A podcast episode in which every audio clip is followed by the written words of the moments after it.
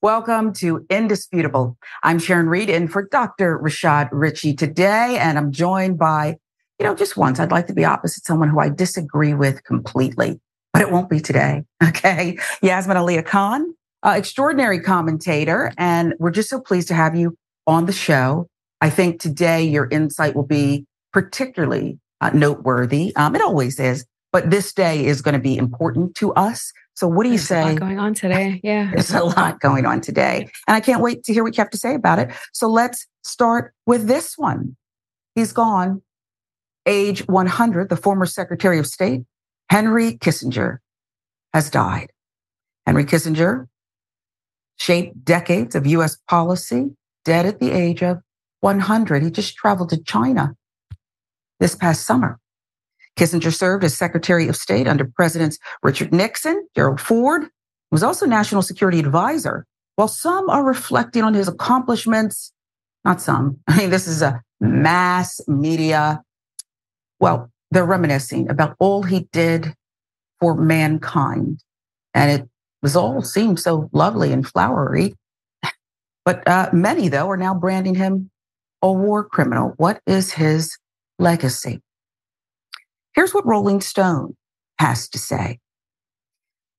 Measuring purely by confirmed kills, the worst mass murder ever executed by the United States was the white supremacist territory Tim- terrorist, rather, Timothy McVeigh.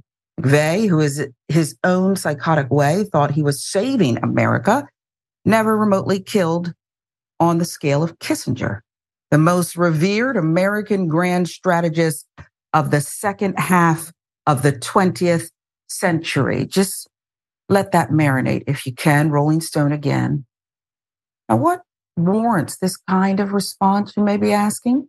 As National Security Advisor, Kissinger arranged and oversaw a massive expansion of U.S. bombings in not just Vietnam, but Cambodia, Laos as well. The death toll experts estimate at as much as 50,000 box, adding those, well, extraordinary numbers, just horrific. 1970, Nixon demanded the Air Force to intensify its bombings.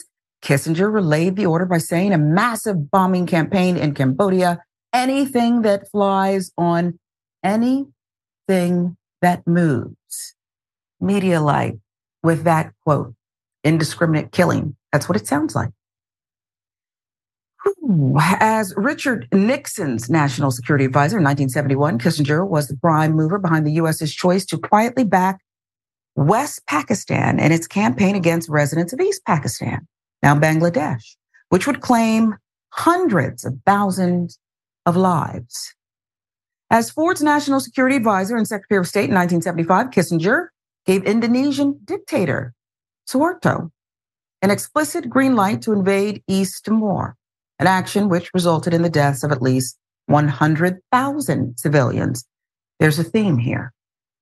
Before his time in office, he acted to sabotage peace talks in Paris to end the conflict, but brought those talks to a conclusion in 1973, winning a Nobel Peace Prize. The accord, however, completely failed to end the war, which concluded with the U.S. South Vietnamese defeat in 1975. What is your legacy? I don't know if you think about that. I suspect every individual will wonder one day how they'll be remembered. I, I guess, Yasmin, I want to start with the announcement of Kissinger's death, age 100, and the glowing obits, the commentary that I saw. I don't know if you did initially. Uh, they were pouring in and they all sounded the same. And then Rolling Stone dropped this headline. Okay. And I said, why? right on cue. We were in the meeting and I, and I said, Marissa, I, I wonder if there's anything out there that doesn't agree with this, this flowery portrayal. Mm-hmm. Yeah. Um, the author of that Rolling Stone piece, Spencer Ackerman, uh, he's one who I think you can count on for exactly what you were looking for. Uh, he's very, very well informed. He's been covering national security issues in this country for a long time. Uh, so when I saw this headline and when I saw that he wrote it, I really wasn't surprised at all. He's been incredibly critical throughout his career of the American military and all of our overseas operations and foreign relations and things like that. He wrote a book recently called Reign of Terror, in which he is very critical of the US's response to the 9 11 attacks. So, I mean, this coming from Spencer Ackerman, there's no better source that it could have come from, in my opinion. Uh, he's very well informed and he's not one to sugarcoat, as I'm sure you noticed from that headline. Yeah, I love it uh, just the truth speaker. I also yeah. think he's brave, and, and I don't know eh, of his work. I haven't read as much as you have. I intend to, though, based on this. You had me at war criminal. Okay. But it, I call him brave because this, this media, I don't, well, yes, I do probably mean to rail on the media all the time, but everyone's so focused on fake news and, you know, disinformation, which is different than misinformation. Okay. You're deliberately going out there but I think one of the most um, problematic things in American society today, perhaps throughout the world, is this group thing. It's this lazy group think. It's this cowardice. Although I get it. Some people will be ostracized. Some people will lose their jobs if they just dare to investigate something and just represent, not opinion, just did you know about this? And so I wonder what you make of that. This is a very important writer here who's done this. And I guess in this case, Rolling Stone did something good here in, in publishing it, as is, I, I hope, with the integrity that it was written. But this mass media group think, okay, you have this versus what everybody else is saying. And by the way, I will tell you, Yasmin, that as soon as this came out, okay, and Marissa pushed it out, within, uh, I guess, an hour, I heard one of the cable channels stop. They just added one word, his controversial legacy. That's not what you said an hour ago. Okay.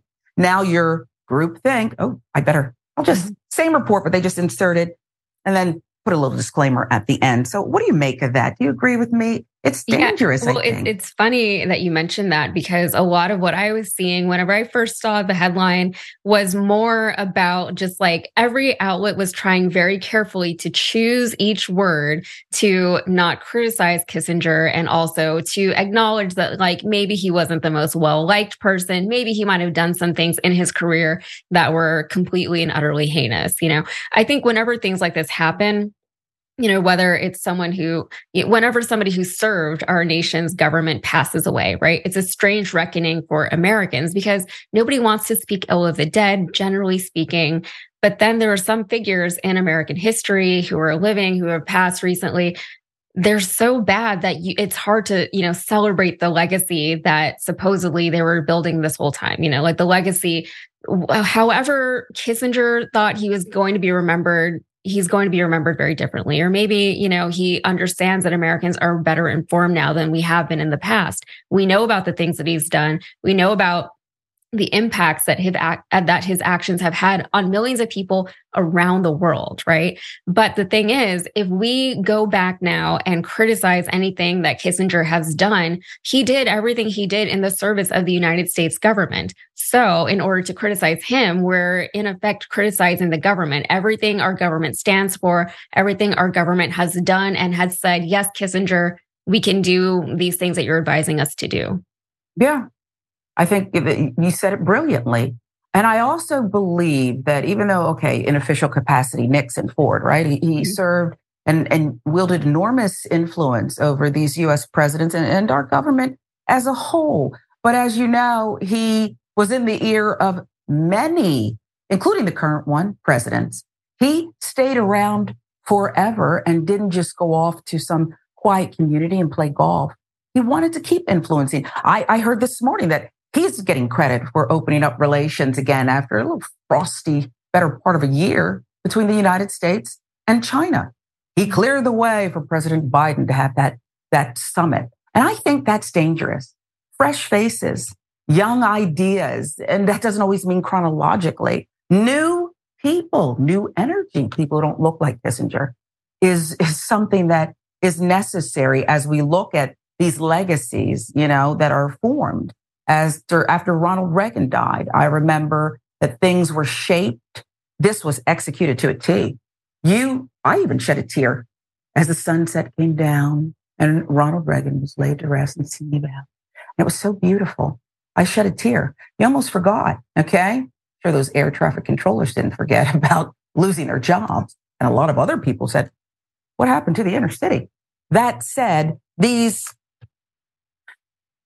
sanitized portrayals, I guess. I took the long road there, Yasmin. I'll give you the last word. Yeah. So I think whenever we have these situations, we all have to kind of say, okay, should we be celebrating these people? Why were we celebrating them in the first place? And why we clung on to these people for so long? He was 100 years old and he was still in the ear of presidents, as you mentioned. And we have to ask, why is that? And I know that we're actually going to talk about this more in a story that we're going to be covering later on in the show. But it's interesting to see there is oftentimes a lot of overlap between the two parties, whether or not on the surface, underneath, there's they have a lot of the same people advising them. They have interesting people advising them who you think wouldn't be advising to certain parties, things like that, donors from across the aisle, whatever, what have you. A lot of it is really just about power and the two party system is kind of just a, a, front at this point. Yeah. And we know this because when corporate America and these same companies give to both sides, mm-hmm. hmm, yeah, I think you're serving their interests, not ours.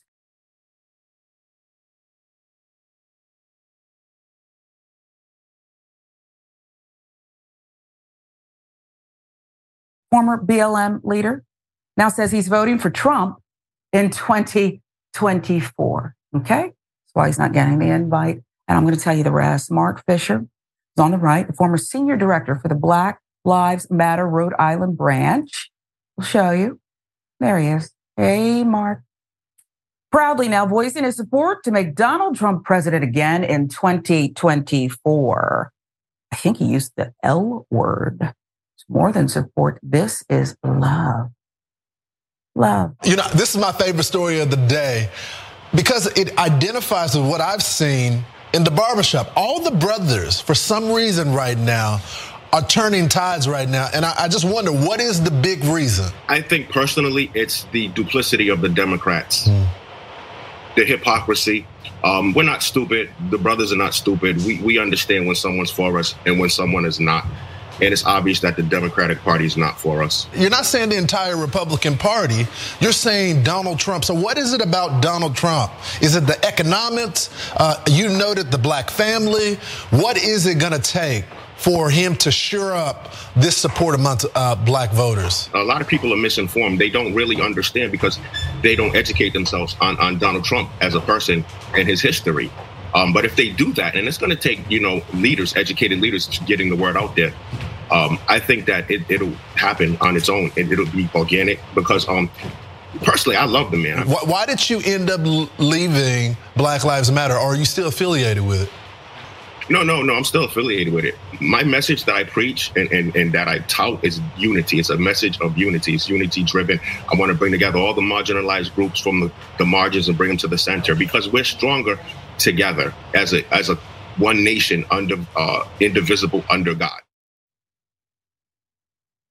I'm trying to remember if I heard Trump utter that sentiment at one of his rallies. I don't think I heard that. But then I didn't stick around to watch all of them. Uh, before we get to yet another example, Fisher, was introduced as the co-founder of Black Lives Matter, you heard it there, chapter in Rhode Island, during an interview on Fox and Friends. That was, as you heard, explain why Trump will get his vote in the next election, as well as why he and other voters are steering away from the Democrats. Hey, I don't really have a problem with uh, a degree, to a degree, uh, what he uttered about the Democratic Party, who has left many behind and has not uh, fought hard enough for other values, other views that are important in this country, contributing to this country. But the L word creeped me out.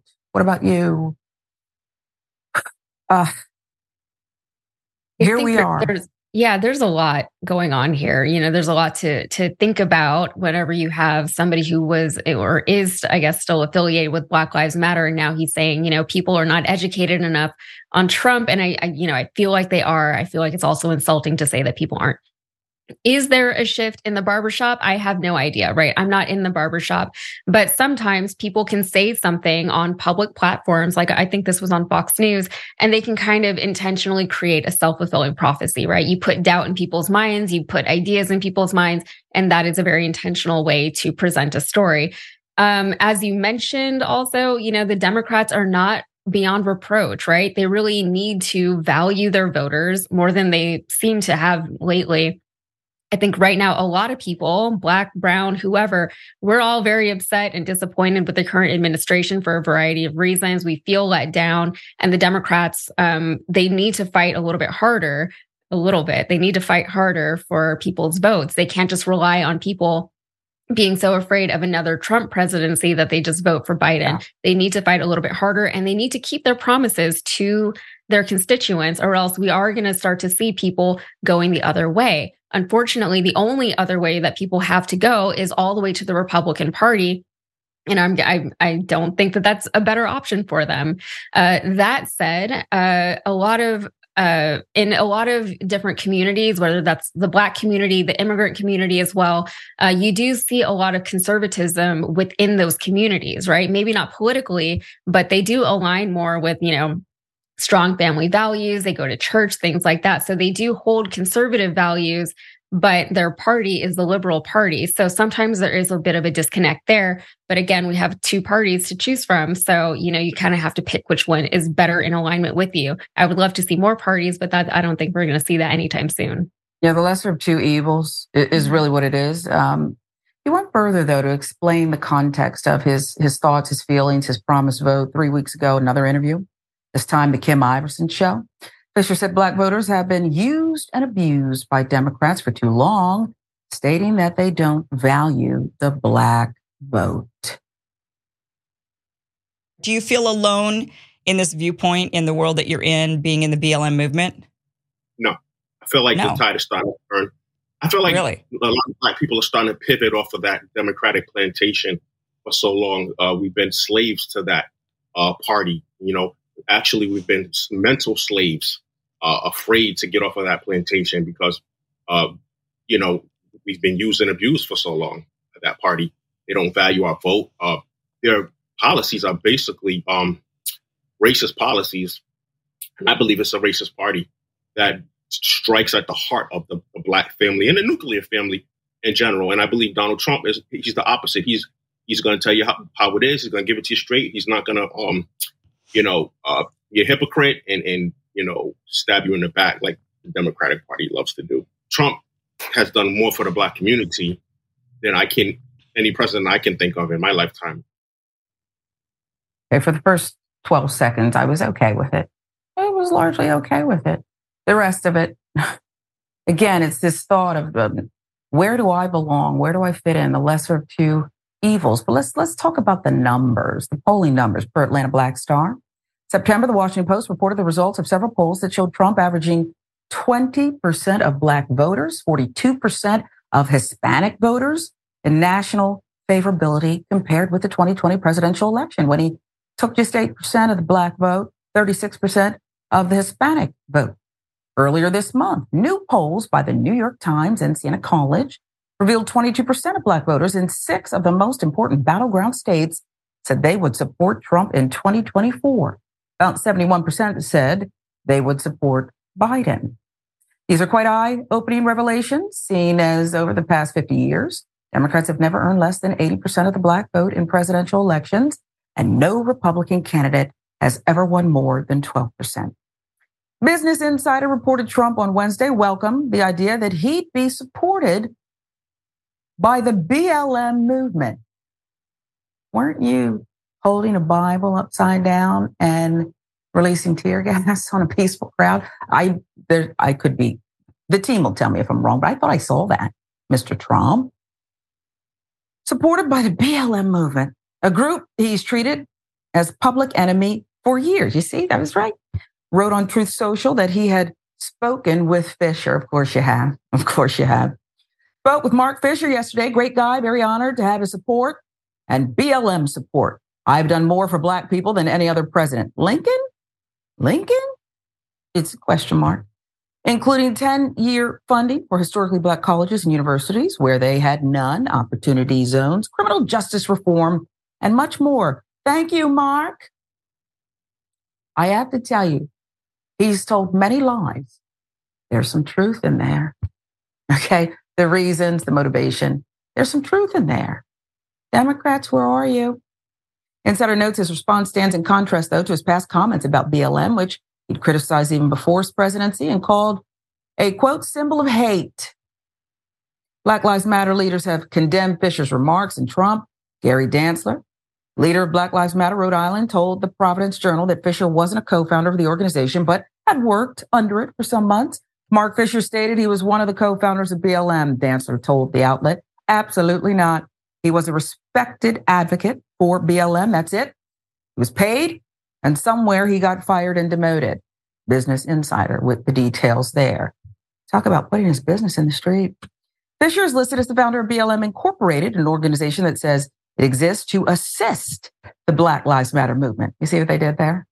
However, the website also said it is not affiliated with any other Black Lives Matter movement. Black Lives Matter Foundation has also condemned Fisher's remarks in a statement of Business Insider. This is a publicity stunt. Statement said, right wing continues to use and amplify fringe black voices to create an idea of broad support for their corrupt candidates. Statement called Fisher's organization illegitimate, said it had no connection to the wider Black Lives Matter movement, while disputing that Fisher should be called a Black Lives Matter leader. Anyone can start an organization and add the words Black Lives Matter to it in an attempt to muddy the waters of our movement, as Mark Fisher did, said. Statement then went on to blast Trump, calling him a quote, terrorist who committed treason and tried to subvert American democracy, end quote. Then it added, he is no friend of black people seeking to live in a just society. Other red flags about Fisher per Snopes, where you go to see, is this true? He had expressed support for conservative views before as well, including August 2023, when he called for the January 6 U.S. Capitol rioters. Uh, he called them political prisoners, said he stood in solidarity with them. He also spoke out in support of members of the Proud Boys movement who participated in the Capitol riots. He told the Epoch Times, October 23, their lambs led to slaughter to be sacrificed as an example for all who might want to dissent in the future. According to the caption of the YouTube clip for Iversen's November 2023 radio show, Fisher stepped down from his leadership position at the older BLM soon after he began making his opinions about Trump known. Now, Yasmin, I smell a few things here, um, and they're green, and you know, money's dirty. You really should touch it very little. Okay, I don't even carry cash; it's dirty.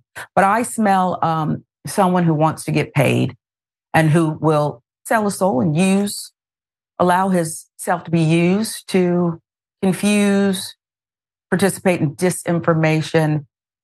Probably wants to be relevant too, but I smell the root of money is is the evil here. You think I'm wrong?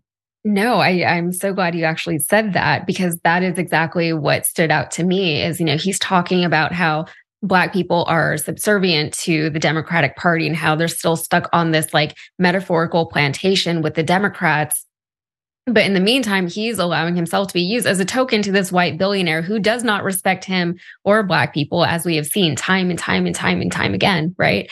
So, what is his actual goal? That's what we have to ask.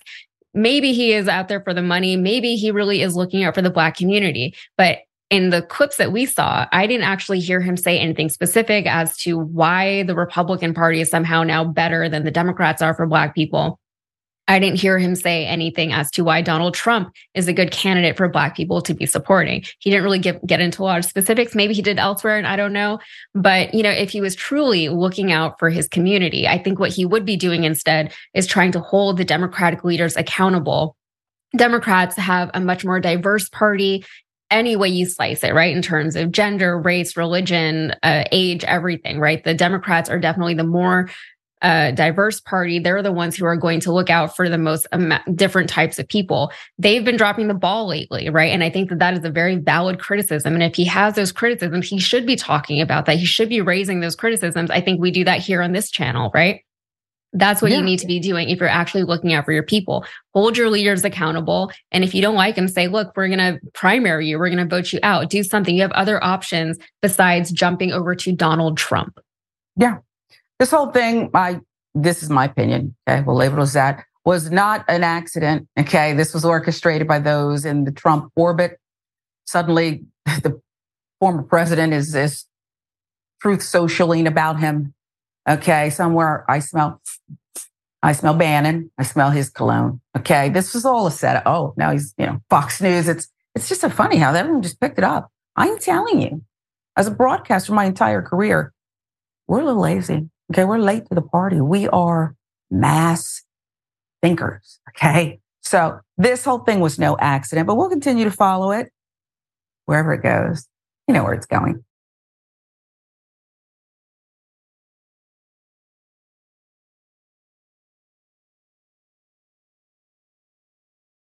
Student, boy, this was a vicious, vicious attack who broke a black female student's nose and uttered the N word. I don't know how many times it was over and over and over and over again. Will not, not face hate crime charges. What else were they looking for here? Hmm. For Atlanta Black Star, the 15 year old white male student from Shawnee Mission East High School in Kansas City, Kansas, has been charged with felony aggravated battery in the Johnson County District Court after allegedly breaking his black female classmate's nose during that hallway fight we covered for you. Well, just the other day, yesterday, I believe it was. Mm-hmm.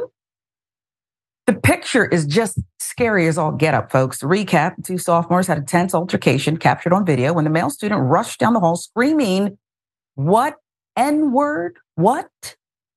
Right before he violently pushed Bree, the black student, who responded with a right hook to his face. So I don't know if the deciding factor was that as he landed the punch, broke her nose, he didn't at that millisecond say the N word. It was just before. I'm not an attorney, I'm not a prosecutor. I'm just trying to figure out why. The community believes racism was, of course, at the center of the incident, particularly since right before the fight, as the Kansas City Defender reported, the black student was involved in another exchange with a white female student about her calling Black students slaves. Kansas City Defender with the details here. SALT led protest locally. Students organized a school walkout in response to the incident. Students said they did not feel safe at the school and asserted that the school administrators had not previously taken their concerns regarding racism on campus seriously. Young lady was the victim of a hate crime and it should be treated as such, said Anisha Jackson, a parent of a now graduated Shawnee Mission student, told the Kansas City Star. She was protecting herself essentially from videos I saw as she was being assaulted. I'm not sure why she got suspended. The mom also has been asking for officials to address the racism issue at the school.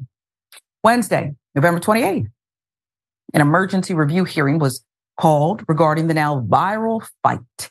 And the male student was mandated to be held in custody. He will face charges as a minor. The teen whose name is being withheld because of his age has been in trouble before. He is currently facing charges including aggravated battery, aggravated assault and battery in a separate June case, according to court records. Female student also faced a penalty for her part in the fight. Her parents say she was suspended for five days. The district has declined to provide details about its response to the incident uh, or if any punishment measures were implemented. While we cannot share specific information about the incident or the district's response, district wants to reassure the community it takes proactive measures to create a safe educational environment where every student feels a sense of belonging, district spokesman David Smith had the nerve to say. Black Student Solidarity Network, a youth led organization formed in 2022 amidst a surge of racial violence in Kansas and Missouri, has urged the district to expel the white student and issue a formal and public apology to the girl for suspecting her. Black students must have the right to defend themselves without fear of unjust punishment. Group said in a social media post.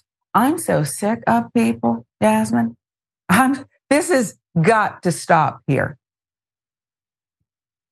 They are reactionary. Okay. That's what this district is. Why do you need to have an emergency meeting? Because people were chanting outside your door, holding signs, demanding better of you. And suddenly have this emergency meeting, Yasmin, that, uh, oh, yeah, we are. Yeah, we are going to hold them accountable. And I predict, I'm going to let you talk, but I, I predict it's not going to go down like this. Just because you charge somebody with all that or hold them accountable initially doesn't mean they ultimately will be. What say you? Yeah, these things don't happen in a vacuum. They don't just spring up out of nowhere, right? And it seems from the students' reactions that they had been kind of ringing the, you know, raising the flags about saying, you know, there's some racist kids in these schools. I don't feel safe in this school. Uh, and nothing was really done. And now we're here and now it's made national headlines. And now we're talking about it on this show. And now they're saying, oh, we got to do something, right?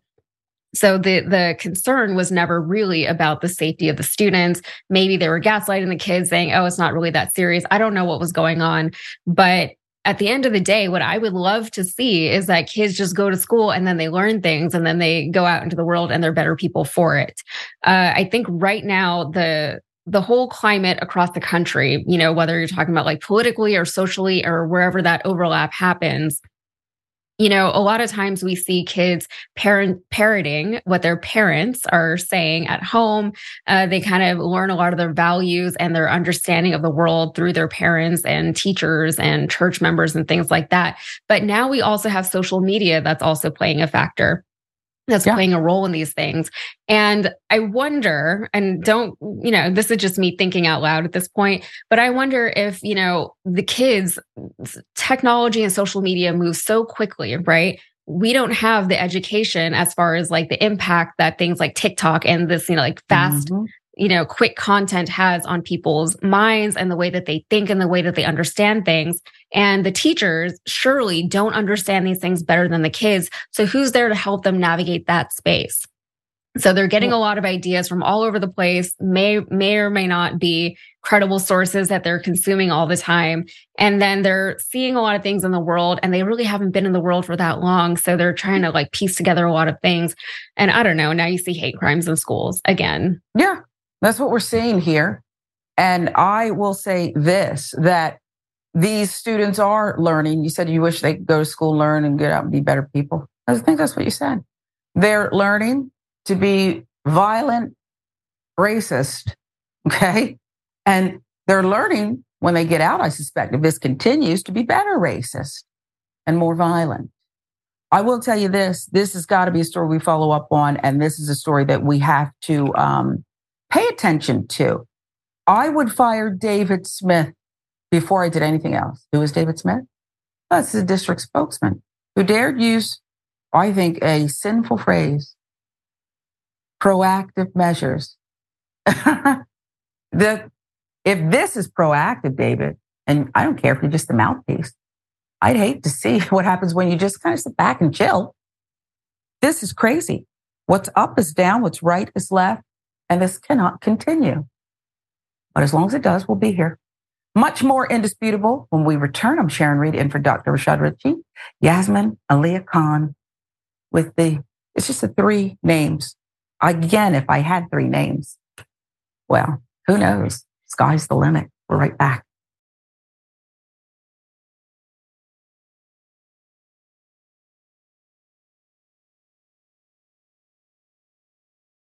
Welcome back to Indisputable. I am Sharon Reed, and for Dr. Rashad Richey, Yasmin Aliya Khan joins us, TYT extraordinary contributor. Um, tis the season already. There's a certain group that's working overtime in the run up to the holidays, no matter what you celebrate. Uh, they really are getting it in because I suppose they'll take a break. Maybe, well, do they ever really break? You know who we're talking about. I wish a Karen would. You want to call the police on them for having a barbecue on a Sunday? You're, you're I feel free! Back off! I'm going to tell them there's an African American man threatening my life.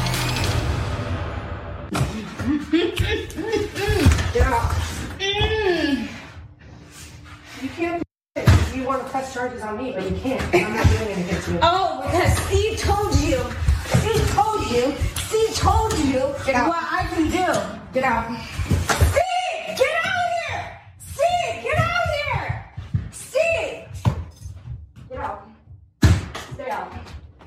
Bitch! You put your hands on oh, me. Oh, and you hit me in the face. Oh my god!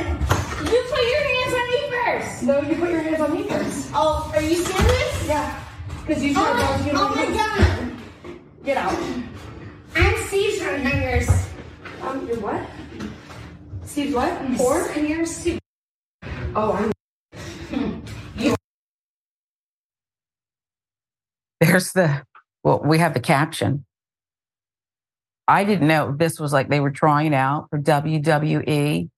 At least that development complex they send folks to in Orlando, and then they see if you make the cut. This is crazy. Okay. Someone's intoxicated, perhaps, and but very strong. Okay. The anti Karen who's trying, I guess, trying to prevent the neighbor, if, if the captain's to be believed, caption rather, is having a really tough time getting the smaller suspect out. What do you make of this? And I can't even imagine you ever being in this situation, Yasmin, but what do you do? You can't imagine me on which side of it, like trying well, to defend myself or trying to push my way into someone's. That's right. They're not getting in there. Oh, wow. yeah. It, it, what a, what an insane situation, you know, especially I don't know if this woman is living alone or or what, but like, what do you do in a situation like that? I think about this a lot because I am a, a, very small woman, right? And so, you know, as that, you know, whether or not it's right, you do have to be a little bit more vigilant about your safety and your protection, even when you're at home, especially if you're by yourself, things like that. It's really scary. Um, I don't know what triggered this. I don't know why it's happening. I don't really know a whole lot of things about this scenario, but it is pretty scary. And I, I hope everything got sorted out, or I hope people sobered up eventually. I predict there'll be another incident. I don't know uh, what happened here completely. Yeah, like that's but, your neighbor. That's I mean, not that's not a good feeling. Uh-uh. And they're kind of uh, the smaller lady. I use the term was a little gleeful, somewhat. Like, can't move me. You know, the whole thing was just bizarre. It it uh, begs you to take a martial arts class, okay, to defend yourself, or dad appeals something. Use whatever you have. I don't know what this lady wanted. You want to borrow a cup of sugar? Ask nicely. Is not the way to do it. Uh, we will see if anything else pops up, if you will, from this altercation.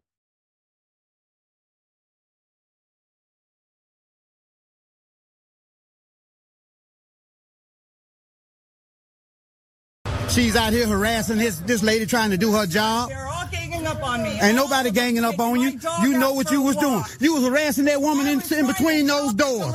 You can't deliver her package. And you black people can't. You can't. Mm, that's that's your thing. That's your thing because we black. Your because attitude. Where you going? You going live on video. I told the You'll be on YouTube, Karen. You'll be on YouTube, Karen.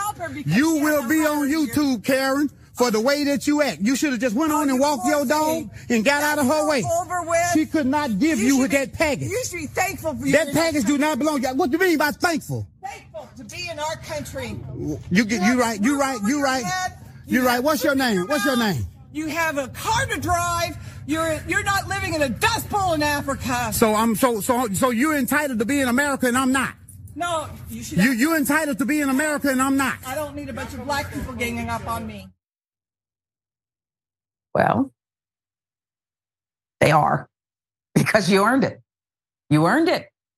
And there's more. A black woman told me Bill Clinton screwed a black woman and decided they were human. That is the most ridiculous thing I've ever heard of. Well, you I'm should have known a lot more than. I'm glad you think that way. Bill Clinton decided to some woman. I'm glad you decided to think that way. We got you, baby. I don't need a bunch of black people getting. We got you, baby. Some black girl. I don't care. We got you, baby. I'm trying to help someone. Go. You cannot help her. She explained it to you that she could not give you them folks packages. I was telling her she couldn't. I couldn't let her in. I was telling her don't sneak in the building behind me while I had the door open. Okay, just go ahead on in. Call the police. Just go ahead. Call them. You want to put it on YouTube? Call them. Police? You gonna be on YouTube? Go call your police. care. Go call them. I don't care. You go call them. Call the police. No, you call them. Because you're on you you felt threatened. You should have called them yourself. Your little tribal path. All right. You, you remember that? Problems. You're lucky you're not in a dust bowl in Africa. You remember that when they put your ass out this building? They're not. I'm gonna show you better than I can tell you. You don't belong on this property. Uh huh. I will call the police if this continues with anybody else. Put me off. I tell my daughter that sometimes I can show you better than I can tell you. Neither one seems to work though. She still doesn't clean a room. Listen, this is uh crazy. And before we move on, I just want to tell you, I also watched the dog in this clip. The dog did not want to go with this woman and was signaling both with the tail, okay, and yanking at the leash in the opposite direction. I'm not with her. You heard the cops being mentioned. Cops did show up on the scene, albeit for a different reason. You, you do not have my permission to film me, and you do not have my permission to Hey, publish ma'am, me. you are in a public place and it is constitutional right to do it. This is not If you public. do not, This is not a public place. Is it is his constitutional right This to, is it is his constitutional right to I do belong here. I If you do rent. not like it, you can go into your room or leave. Oh, well, let's go in here. But right now, there has been no crime, there's nothing we can do about it. So Do what made you come? We're here for something else. We actually got a noise disturbance call. That's what we. Yeah, that was. No, Oh. it wasn't it was something for different. something upstairs. It was something different. We just happened to come was- up and something else. Well, I've been busy trying to call FedEx corporate the whole time because that's what I did last time this Okay, happened. well, it'll be a civil issue, there's nothing we can do about it. Yeah, I'm not Have it- concerned about it. It- Like I said, this has been done before. They get like a pack of wolves. Okay, well, have a good day. Bye-bye. You as well. I don't know her personally. I don't know her heart, but it appears she has a problem with black people. Uh, it's just a guess. Yasmin, I've never seen a mouthier person. Well, maybe I have this segment yesterday, but I do want you to comment because she said this is so over when he called her Karen, something to that effect. Like she didn't really care. She, that's the one thing I perhaps agree with. Mhm. What is your, I guess, global reaction to this footage? Is I, I was laughing while I was watching it for the most part. And then I was shocked while I was watching, uh, whenever she kept referring to the Dust Bowl in Africa, whenever she said that him as a Black person should be grateful to be in this country, completely disregarding probably how a lot of Black people ended up in this country in the first place, also disregarding the fact that her ancestors were also immigrants in this land. But there's all of that, right? But I've been watching a lot of Selling Sunset lately. And that's what I was thinking about during this clip. It's like, you know, sometimes the people on the show, they'll just like start all these fights with all these people. And then whenever everyone's like, hey, you're being unreasonable and you're, we don't like you, then all of a sudden they're being ganged up on.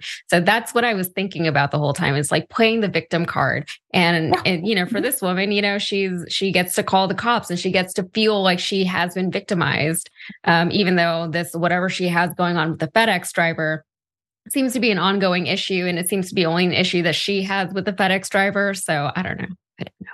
And just as that, well, dippy, very dippy lady. No, nice the way to put FedEx it. driver cannot give you, ma'am, no, ma'am, we're not going to give you somebody else's package. We're not going to do that. And this need to control, she's policing the block, if you will, the complex. Even the police say, ma'am, you, you know you can go inside your unit. Well, you still have it. They need to get her out of there. Liability. She's a liability. The dog must be rescued. The dog must be rescued. I'm calling on PETA and anyone else out there. You better find out about this dog. Not very happy, would you be? This is Indisputable. I'm Sharon Reed, and for Dr. Rashad Richey today, Yasmin Ali Khan joins us. Um, we're having fun, and we are chronicling the news. Uh, this next one, whoo, it got me riled up. Got me riled up. Right back.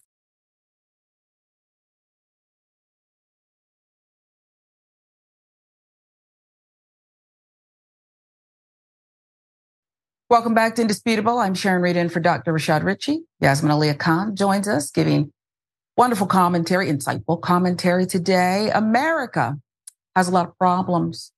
And finally, because of one woman, we finally understand who's at the root of the bulk of them. Here's to you, single Black mothers. Yeah. We are in a crisis, a pandemic with this single mothering. But it is a proven fact that single mother households produce the worst product. Facts. It's That's a 100% fact. fact. Yeah. If you take two parent households, single father household, single mother household. Statistically, based on facts, Yep. the household with the woman heading it by herself produces the worst product. And for our people, for black people, for African American people, those single mother households are the reason why prisons are filled with a good majority of our you are 100% people, right. So these are facts. You Yep. sit this on the table. Here go the fact. And then you say, so y'all need to start valuing men being involved in the lives of your children. I can't make you be with your baby daddy, or we can't say that somebody has to stay with somebody because we know that children are being born out of situations where the two people aren't healthy together. Yeah. But you having access to a man and a woman during your upbringing needs to be brought back. I feel Laugh- you. I gotta laugh when I say this because you know the females get so mad. Why would we be mad? I, what was in your smoothie this morning that made you just spew all of that? Atlanta Black Star with the details on this one. Atlanta radio program V103's The Big Tigger Morning Show. I like Tigger. A lot of great morning programming that he puts on. Um, suspend her though. Will you do that? Suspend her. Posted a podcast clip on Instagram where a woman espoused her beliefs about single mother led households, resolving that they produce the worst product. Shows social media team saying in the caption, the video has their audience, quote, riled up. Many people in the comment section blasted her for casually tossing out her facts without context, adding that there are many instances where single black mothers have raised outstanding children who grew up to be exceptional adults. One person addressed her assertion that women are single parents because they don't want their fathers to be in their children's lives. She should change the verbiage from single mother to absent father and shift the onus of raising good children to the men who aren't showing up. Most women would welcome help from their children's father and stop perpetuating this bitter baby mama trope, one person wrote. That part. Research indicates that the United States has the highest percentage of children residing in single parent households, single mothers comprising 80% of these households. According to a 2022 report from the US Census, the data reveals that 51% of single mothers have never been married, while 29% are divorced. In depth examinations of family structures challenge the use of terms like single mom household, with scholars arguing that these labels oversimplify complex family dynamics. The Pew Research Center advocates for terms like solo moms and solo dads, aiming to shift the discourse away from marital status. The term solo encompasses a broader spectrum, capturing individuals raising children without support, whether from a parent or partner. This trope, angry black woman, angry single black woman, can't keep a man, can't keep a man. You're unworthy. There's actually something wrong with you. You're broken. You're bitter. It's sick. And I see this soup, I'll call it a, a stew, a witch's brew, that's constantly being allowed to just simmer.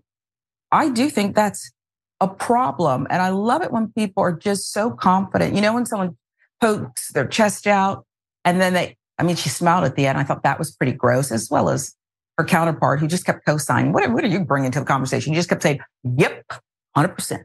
You're right. Okay. Um, I would like to see her data. Okay. But I saw one angry woman there who was, in my view, perhaps it's too much, doing some self hate. Um, but correct me if I'm wrong, Yasmin. Yeah, I thought it was really interesting how at the end she said, "Oh, you know, the females or the, like the women, like they don't like when I say all. Of course, they don't like when you say it because it's incredibly ignorant and it paints everybody with such a broad stroke and like there's no way that you could possibly understand everybody's situation. First of all, also let's not refer to children as products, maybe you know. And I also have questions about her data and her sample size. You know, is she just out here judging her single mom friends and their kids? Is she judging strangers at the grocery mm-hmm. store whose lives she couldn't possibly know anything about? I think whenever I think most people would agree that two parents are better than one, or even better that, you know, multiple responsible adult figures are good for children, right? We don't have the communities to raise children like we used to. And there are several reasons for why that could be. But we're not going to shame single moms for doing the best with whatever circumstances their lives have given them, right? The circumstances that, again, this woman cannot possibly know. There's a reason why women and uh, people in general probably don't like a lot of the things that this woman is saying. And it starts from this basis of, of proclaiming the integrity of someone. Mm-hmm. I don't know people who, you know, people prefer to stay single. That's one thing. I don't know people who say, I don't want to raise my child or have a companion. Let's just put it that way. Okay. I don't want to do it with somebody else. I just don't know people like that who say, I don't want love. I don't want anything unless there's trauma. Don't simplify this and don't state your opinion as fact. I may do that from time to time, but I try to give a disclaimer.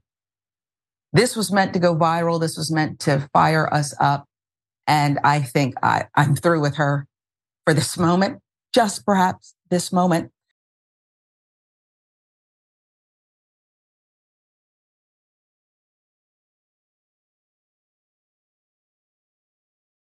We'll move on. This lawsuit alleges Quebec Hospital has been sterilizing Indigenous women. This is a huge issue. At least 35 in Quebec have been sterilized against their will since 1980.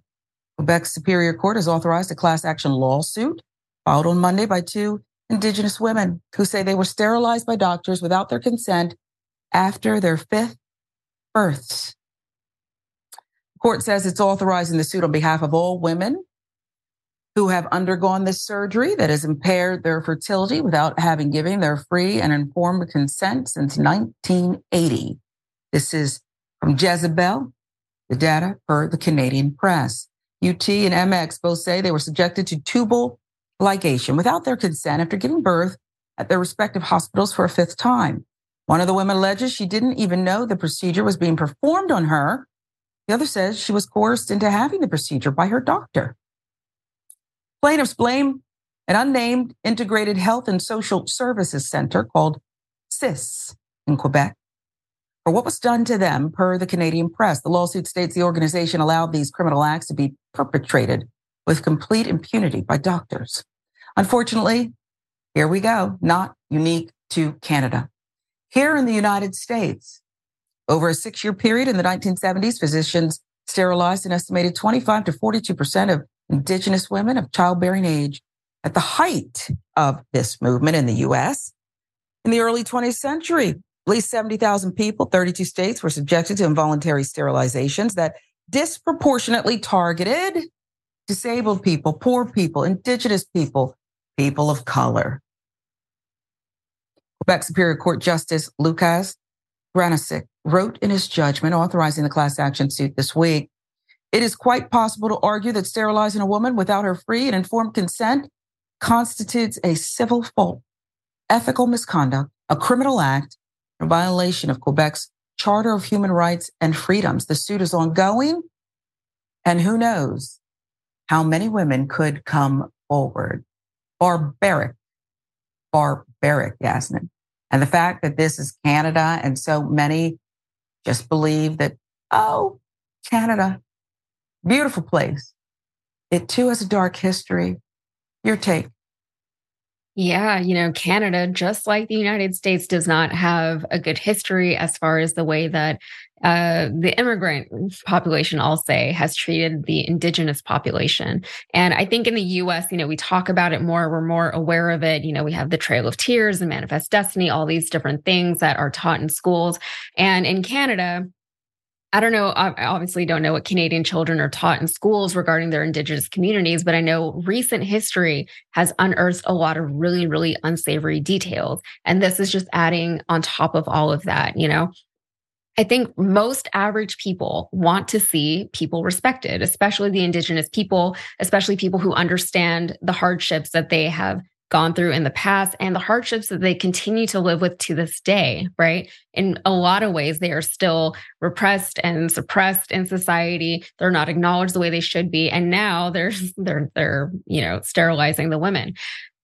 It would be interesting to see if more women come forward after now this is all going public uh, I wouldn't be surprised if we saw more of it happening. But even you know the, the, the cases that have come through, I think you said like around thirty or so. Uh, that's it's too many. It, it's it's unfathomable that something like this could happen to a woman who's just going to the doctor.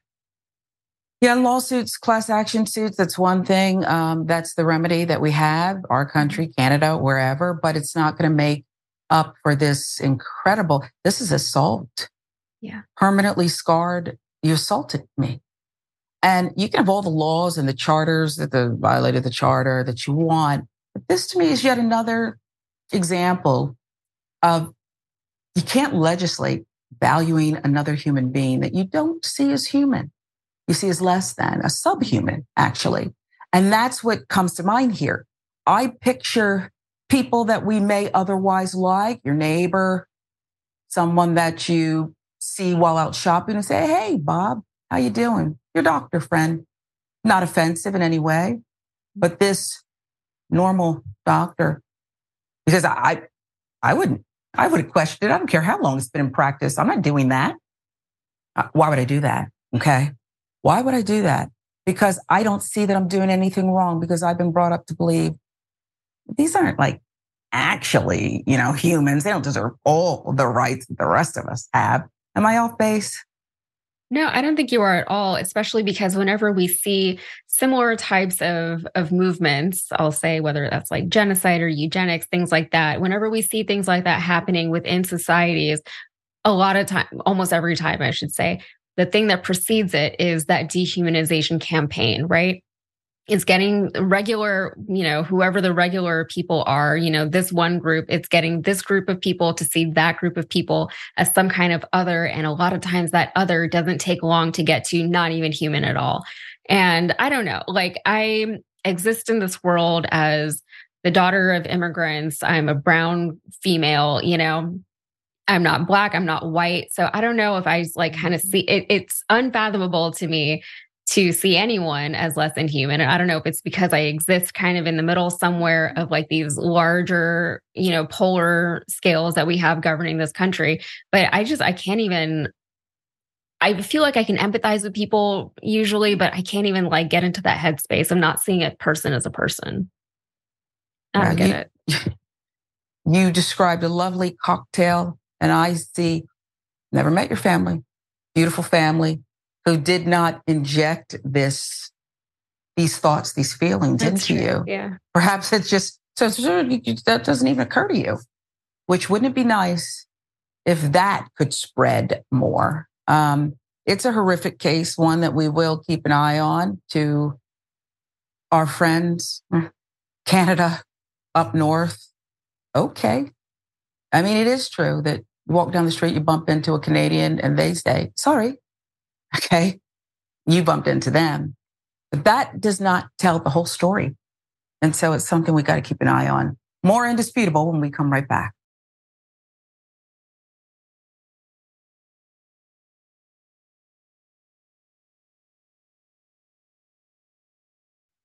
Welcome to Indisputable. Sharon Reed in for Dr. Richey today. Yasmin Ali Khan is with us, TYT uh, extraordinary commentator. And um, I've been waiting to hear what she has to say about this one.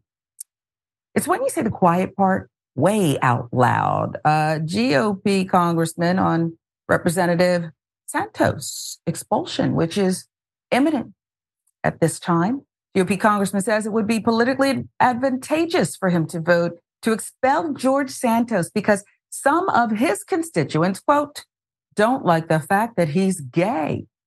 Representative Tim Burchett represents the second district in Tennessee.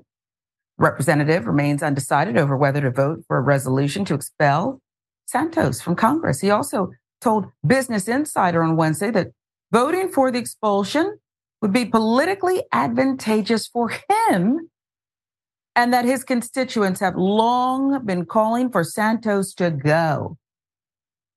Politically, it'd be great The greatest vote in the world for me back home, said Burchett, who represents broad swath of Eastern Tennessee, including Knoxville. Everybody's saying, kick him out. One reason is that some of his constituents are uncomfortable with Santos's sexuality. I mean, people don't like the fact that he's gay.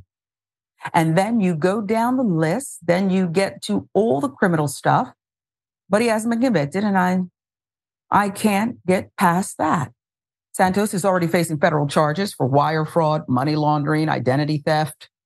Set to face an expulsion vote on Friday after the House Ethics Committee released a damning report on his conduct earlier this month. He has said that he expects to be expelled and will wear it as a badge of honor. Pressed over whether Santos's sexuality was really a factor in his constituents' minds, the congressman insisted it was. Down deep, that's a lot to do with it. It's not cool.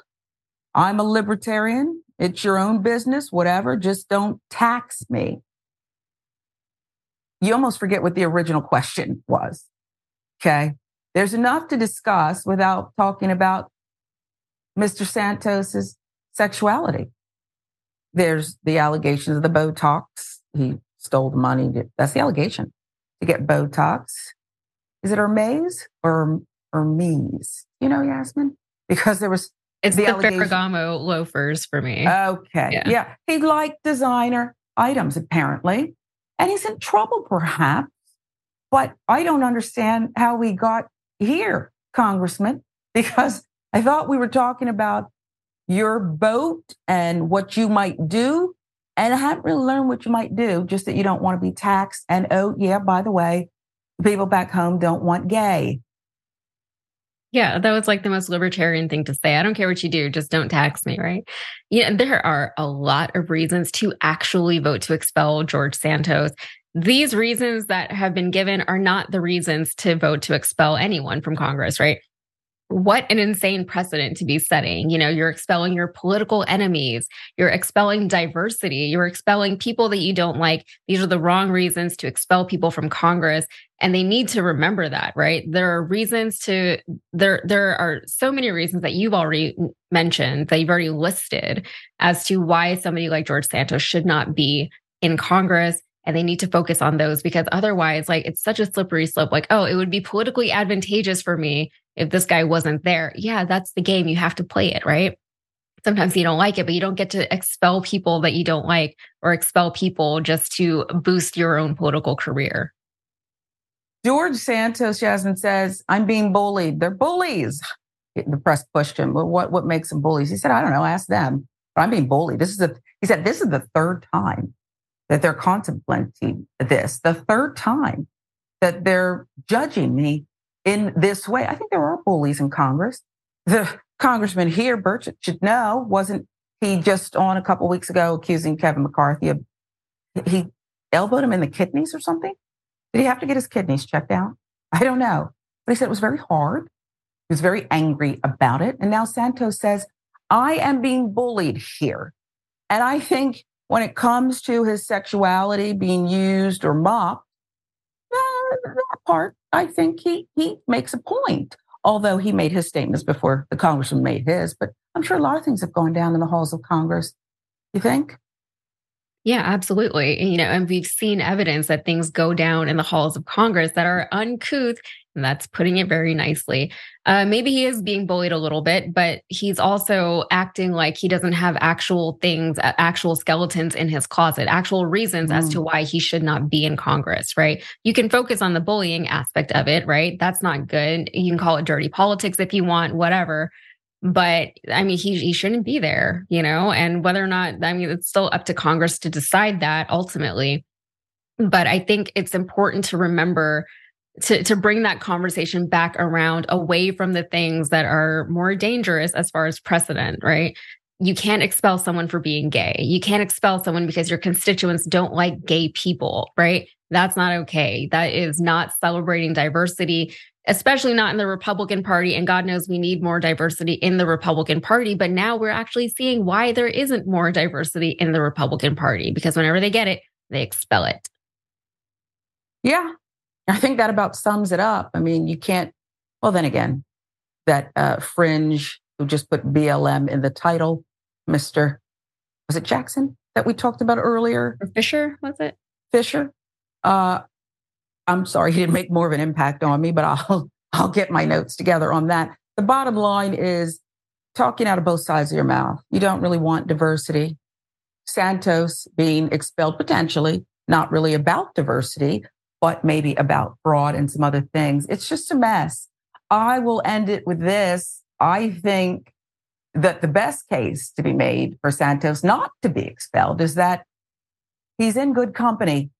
A lot of people lie. A lot of people misappropriate, and they're still there. So it's an exclusive club. And uh, I think he perhaps has met the qualifications of some. We'll move on. Um, when you start talking about a woman's uh, looks, that's a problem. It's a big problem. It means you don't want to debate the rest. Oh, I was still going to go to break, but um, we could do it now. Want to do it now or tease it? because I have a lot to say about this one. And Yasmin, I know you will too. I tell you what, Yeah, on the other let's side tease of it, it. Let's yeah, the let's break. tease it. Yeah. On the other side of this, um, well, we we tease you with you saw the picture, Representative Omar. Uh, you're not going to do this to her, not today. We're right back with more.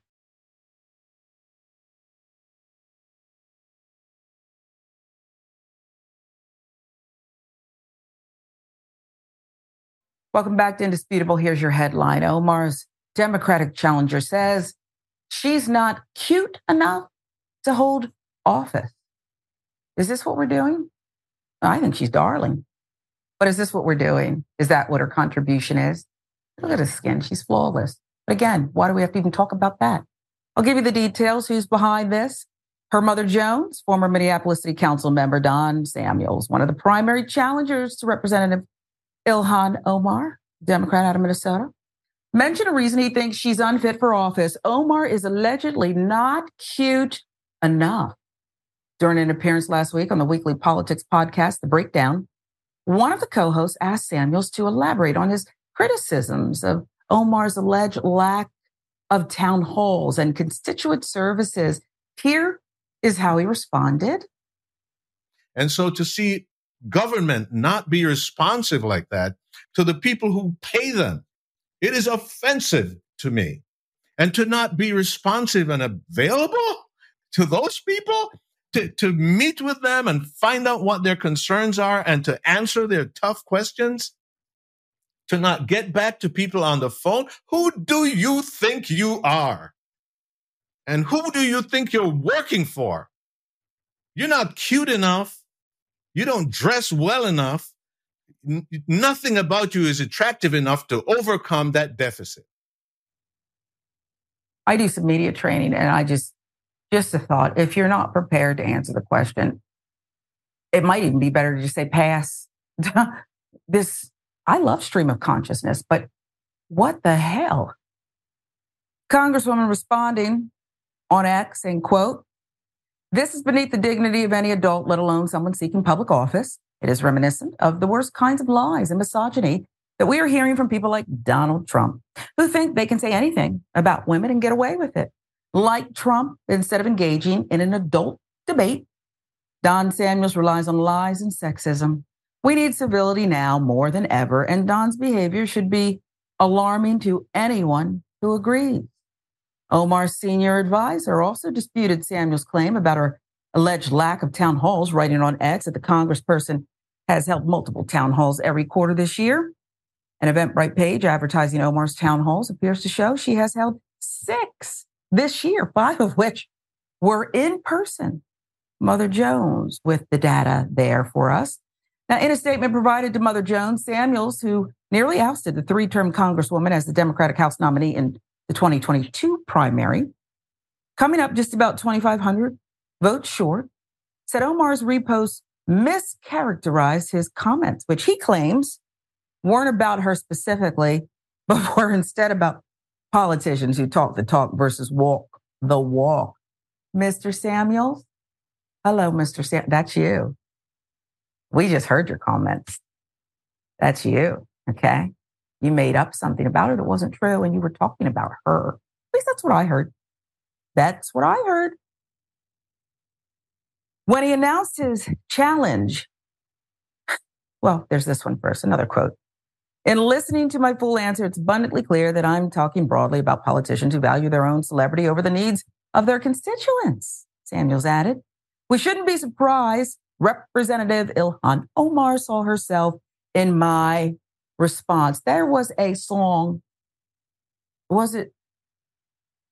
You must think this is about you, uh, right? Am I right? yeah. So that's really what he's accusing. And this is really, again, I have to, perhaps my vocabulary is off today, but again, I'm coming back to the word dippy. We just heard what you said, sir, and you were talking. You said she's not cute enough and she doesn't dress well enough. That's what you said. When he announced his challenge to Omar earlier this month, Samuels, who has also come out swinging against Omar's critiques of U.S. support for Israel and policing in Minneapolis, pointed to last year's contest, claiming that the race laid the foundation for a rematch that holds the promise of a better future for a district. But that was also before he insinuated that the incumbent's appearance shapes her ability to govern. Disagree with me all you want. Go ahead. But what do you want me to say when you start pointing to my outfit, the way I look? Again, how can this person be qualified for this public position? Yes, but if any woman votes for him after hearing that, I don't understand it. Yeah, but you, you know, women will vote for him because we've seen them vote for even bigger misogynists in the past. You know, I would love to see a much cuter Congress. Uh, in my opinion, there's a lot of people in Congress currently who I would, you know, sub out for cuter counterparts if I could, right? But like this whole thing is so ridiculous. I'm inclined, I, I want to defend her, right? You know, she's a mother, she's 41 she looks incredible. As you said, she has flawless skin, but I shouldn't have to say any of that. It almost cheapens the point, right? Even if she happened to not look as good as she does, it shouldn't matter. It doesn't matter. The only things that should matter are her policy positions and her effectiveness in office and how much her constituents like her, just how good she is at her job.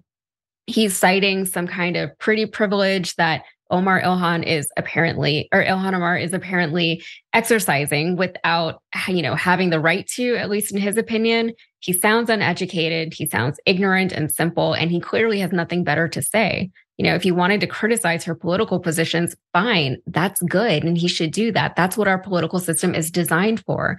But he's not even doing that. No. Listen, if you want to critique her appearance, there NBC had a show about it. There were those five guys and they would size you up and put you back together. And they did it with love. They were very, they were very kind, actually. Do a show like that. Leave the congresswoman alone. And you weren't even right about most of her town halls were in person five this year in person, and then another one. What about you, Samuels? You're up. You got next. Uh, we'll follow the race and the fallout. Yasmin, tell people where they can find your great commentary, your great work. Yeah. So you can find me on the Rebel HQ YouTube channel. I do content four times a week over there. And also, I have a podcast called Modern Context, and you can find it wherever you get your podcasts. We love it. Love the podcast. Love your commentary. I, I view your commentary. A lot of it's listed there. Um, so folks should check it out. We appreciate you. And um, we appreciate you at home watching more. I'm Sharon Reed in for Dr. Rashad Richey. Thanks for having me today. I'll see you again.